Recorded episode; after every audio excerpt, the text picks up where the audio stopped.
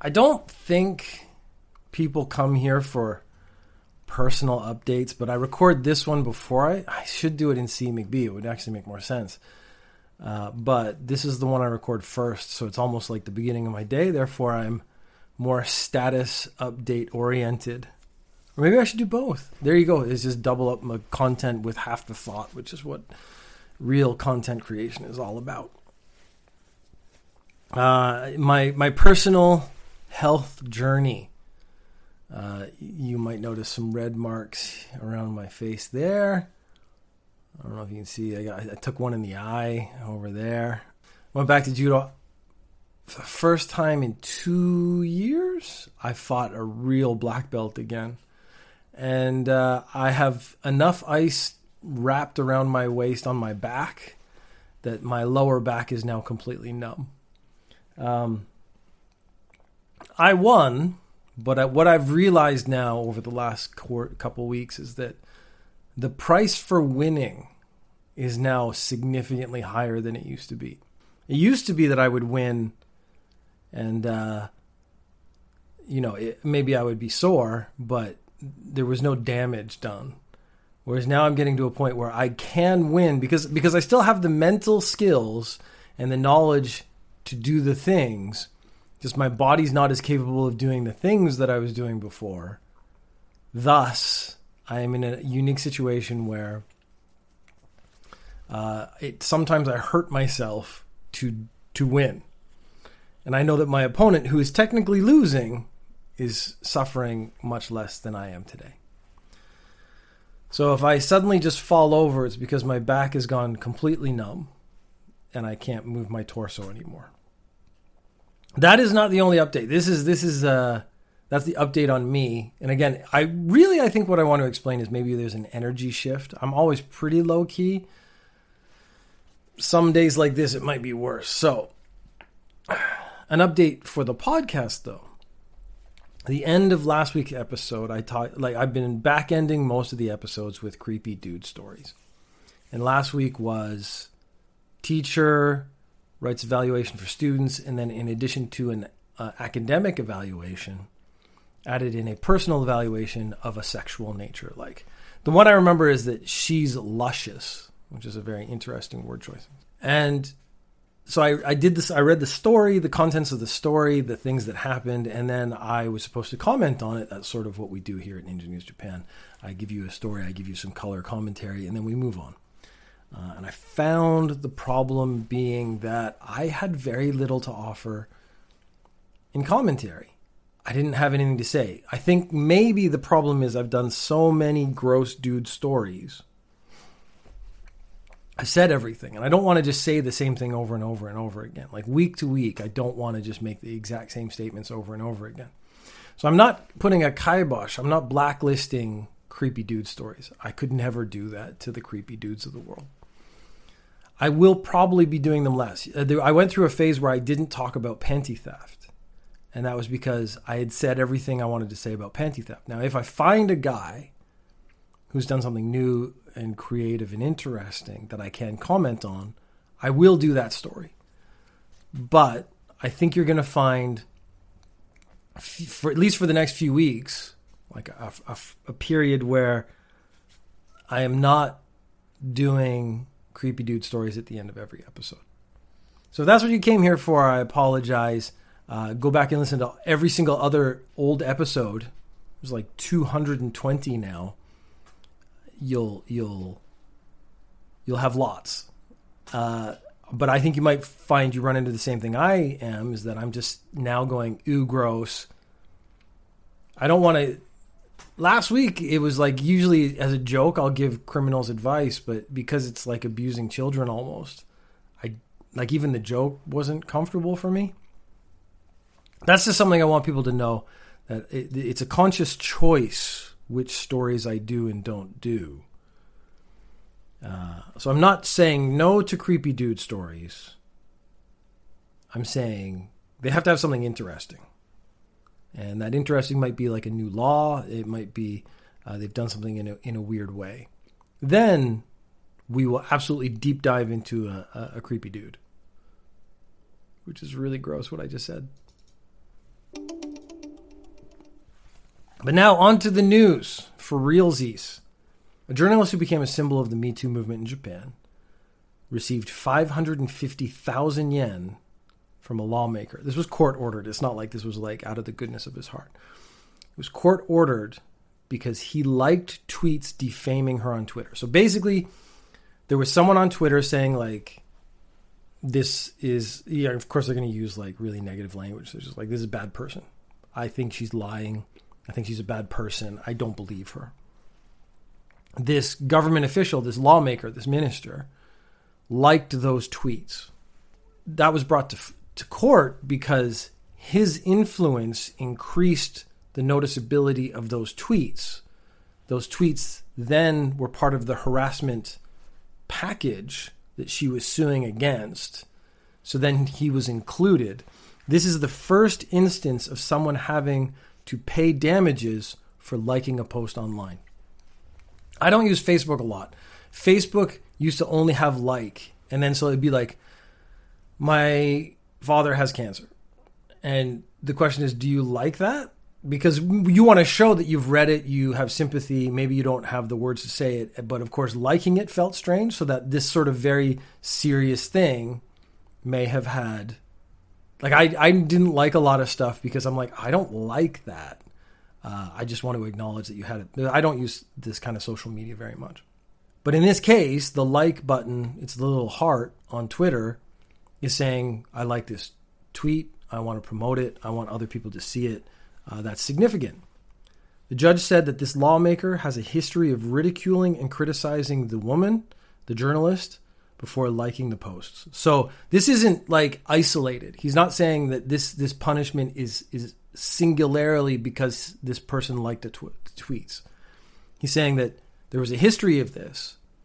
This is where it came to a head, where we have actual like documented proof that you were involved, that's what you're being punished for. So it's almost interpretive, which is an interesting way to look at the law.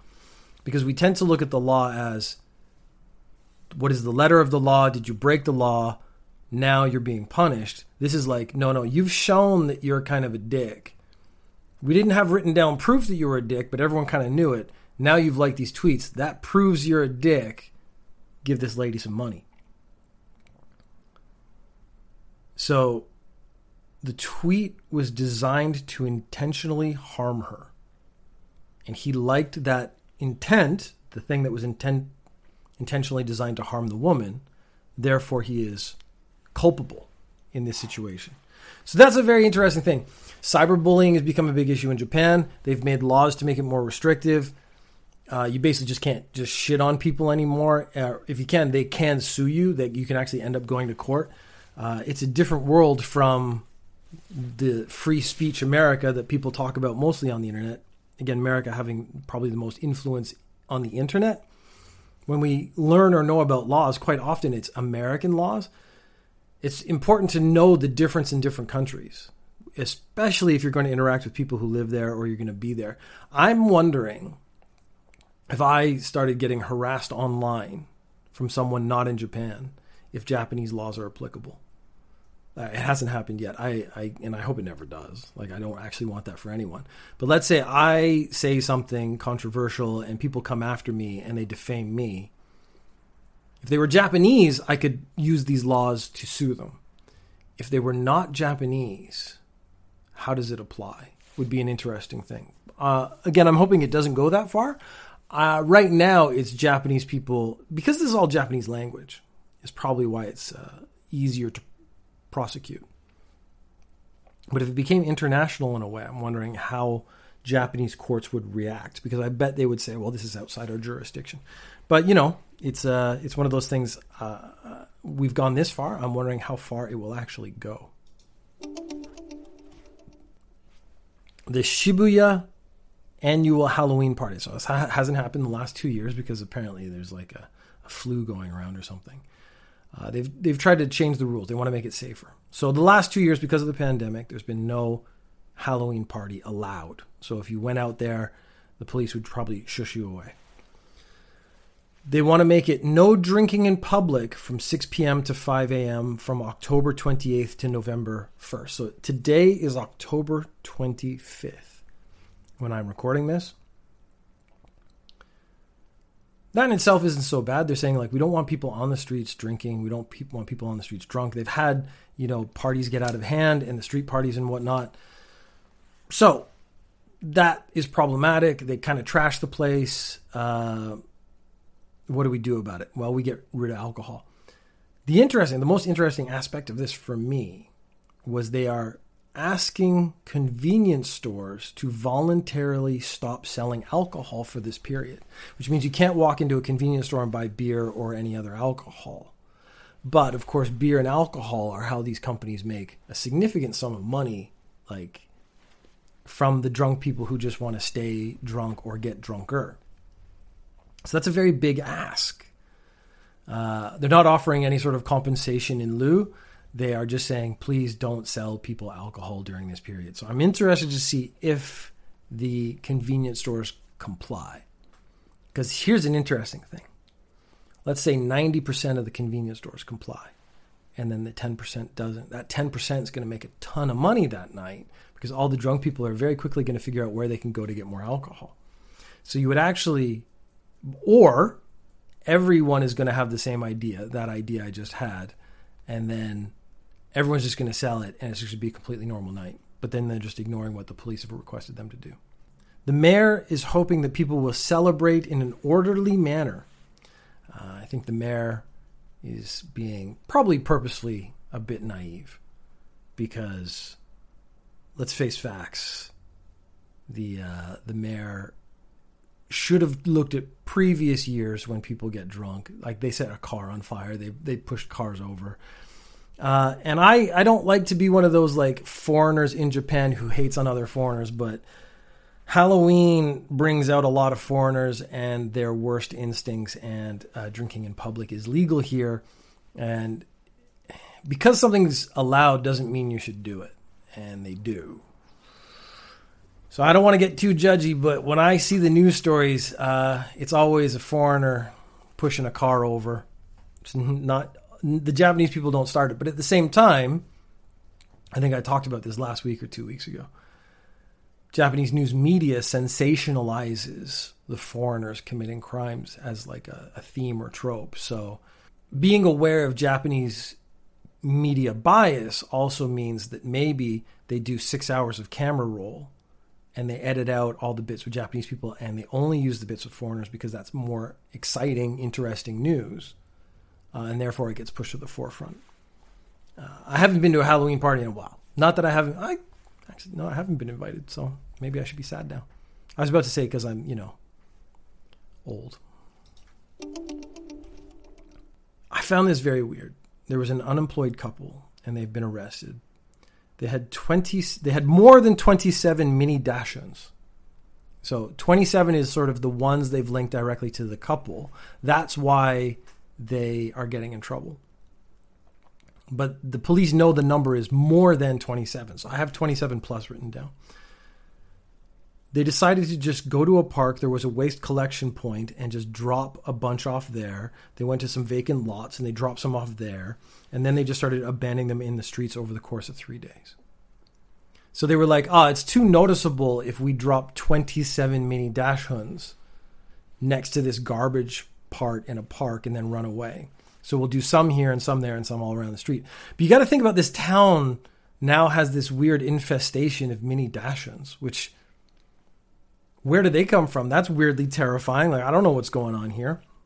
So the police figured this out. They have like cameras and they have reports and stuff. So they've they, they've connected it to them. They are fining them two hundred thousand yen per dog. So for 27 dogs, so it's 27 dogs confirmed, that is 5.4 million yen. So the question is, why did they have so many? That was not answered. But of course, my thinking is they had sort of a puppy mill and uh, they were trying to sell them. But then you get to this weird point where they just dump them. Now, I don't claim to be a great economist. I don't claim to really understand how to make a massive profit because if I did, I would probably not be sitting here podcasting as a hobby for with no sponsors. uh, but what I do know is that if you already have a product, it is better to get some money for it than no money. So if they if they had sold these Dachshunds at a thousand yen each, so dogs in Japan tend to go for incredibly high prices. Uh, Dave, my dog, uh, was not that expensive. He was about 10,000 yen total because we got him. He's a rescue, and we got him. We were basically rescuing the dog, which is very nice. We're a very kind uh, and gentle family. But you'd be better off making some money than no money. So just dumping them in the garbage is zero benefit. And I assume they've already put some money into like feeding them and stuff. So why did they dump the dogs? Because I'm like, sell them at a deep discount. At least get some of your money back. Uh, you've paid for, let's say, I don't know how old these Dachshunds were, but they were feeding them, I assume, every day. I don't know how healthy they were. But again, they didn't mention it, so they didn't seem to be malnourished or mistreated too severely. Sell them at a couple thousand yen each, and people will buy them. People buy dogs all the time, and at least get some money for them. I don't. That's it's just it's mind-boggling to me that you wouldn't make something. It doesn't have to be a lot, but and again, at a loss, I'm sure, but it's at, at a loss of 30, 40% versus at a loss of 100%. One is better than the other. This is a sort of not, it's not an all or nothing game here. This is offsetting your costs as best you can, which might not be much, but at least it's something. So I think this might be the reason this couple is unemployed, is because they don't make good financial decisions. Uh, and throwing all their money into Dachshunds may have not been the most economically sound decision they've ever made in their life. This was weird. I want to know the reasoning for this. So, a 37 year old man was walking by a junior high school, and uh, the gate, there's a front gate in Japanese high schools, and it was open because it was in later afternoon, and the kids were basically going home. He walks in and he pulls out 127, 120 centimeter bamboo training sword. So, you've, you've probably seen those in anime and stuff. Uh, and he just starts bonking kids with it. So he didn't get that many. He got the two boy. He got two boys and one girl were hit in the head. So maybe they had like minor injuries. The the bamboo sword is designed to not. It's not solid. It's actually like strips of bamboo, kind of taped together, basically. It makes a really loud sound, so it's good for kendo practice because you know when you've contacted something, but you're not doing the other person any sort of significant damage. They have another practice sword that's just a big piece of wood, which if you hit someone with that, I mean, it's a, basically a thin baseball bat. It would hurt. So these kids, I'm sure it hurt. I don't want to like diminish what happened, and it's scary. This dude rolling in with a sword and just start whacking people. But I guarantee everyone's going to survive. So 20 years from now, it's just going to be a really weird story they tell when they're drunk a kid ran upstairs and started telling some some people in the school, I assume teachers. Uh, two teachers came out, and then another one came out who's the judo teacher, and I was like, this must be a dream come true because this guy, his life. I again, my my beginning of the day, I, talked about judo. But I mean, the opportunity to go take someone down for real who has a training sword. So it's like, it's risky, but it's not because it's still just a training sword. So you just like block the sword, throw the guy, take him to the ground. Oh, you feel so good after that. So I, I it's not like I, I wish for these things to happen. Uh, my wife once said, "Why do you never lock the door?" And I'm like, "Oh man, I'm just, I just want him to come in. I just need an excuse." Which you know what's going to happen is someone's going to come in and just beat my ass because I have to ice my entire back all day. So he was subdued, was the word they used, but I'm betting he was tossed to the ground pretty hard on concrete, uh, and it sucked. He was arrested. They said when they arrested him, he was just making nonsensical statements, but then when he sort of like got it together, he said, "I was arrested, but I forgot what happened. I forgot." Seems to they seem to think it's sort of this weird catch-all that will actually get them out of jail. Uh, interesting fact: it doesn't. So the Fast and the Furious franchise is not what I would consider peak art, uh, but and then Gone in ninety seconds. So it's car thieves in these movies, or people who street race or things. They love cars. They know about cars. They know a lot about cars. Apparently, that is part of the fiction because in real life, sometimes car thieves don't know that much about cars or not enough to keep their stolen car uh, from being recovered. Ah, I struggled with what to say there. Anyways, a 1994 GTR Skyline was parked in a parking garage. And a guy walked by, he's like, Ooh, Skyline GTR, that's a nice car. So I'm going to go up, take a little look at it. And he's like, Wait a second. Uh, that license plate next to the location. So uh, it'll say, like, uh, Nagoya is the city where I work, and uh, it says Aichi. Uh, and there will be some numbers and stuff around that. Those numbers mean something. It's not just random. It's not your license plate number. It's an indicator about the car. The location had a 5 next to it, which would indicate a small passenger car with 2000 cc or less engine. The GTR, a significantly more powerful sports car, should have a 3. So the person looking at this car looked at the car went, hmm, sexy car. Wait a second. That has a 5 instead of a 3, which is inappropriate because this car clearly has more than 2000 cc uh, engine because it's a sports car. Even if it's from 1994, it's still generating more than 2000 cc's. So it went to the koban and said, "Look, look, I don't know what's going on. Uh, either they've put on the wrong plate or this car is stolen." So the cops are like, "Okay, we'll go check it out." So they go and they just hang out the next day. So I don't know how long the stakeout was, but I'm sure it was, you know, shifts. They kind of just hung around the area two guys roll up to go get in the car and are immediately arrested because, of course, the car has been stolen. And the, the plates have been swapped out with a, a different stolen car. Um, so, if you're going to steal cars, now we're back to giving criminals advice. Learn about license plates because the actual car fan who walked up and checked out your sexy car, first thing he noticed was the license plate was inappropriate for that car and he called the police. So if it had just had a five on it, guy would have gone sexy car, walked away, nothing. You would have got away with it scot free. But because you messed up on the details, if you're gonna be a criminal, detail oriented, important. Now we are talking vehicular issues, so this is uh, one of my favorite. We've talked about scooting in the past, electric scooting and scooting while drunk. Now, Japan's version of drunk driving requires an engine. So if you have a skateboard or a bicycle or a scooter and you're drunk, it doesn't count. Now, bicycles, I still believe there is a criminal code to cover drunk bicycling, but there is no criminal code for drunk scooting without an engine. As soon as you stick an engine on it, you are now culpable for drunk driving. They have noticed a significant rise in drunk scooting. So last year, there was one case total.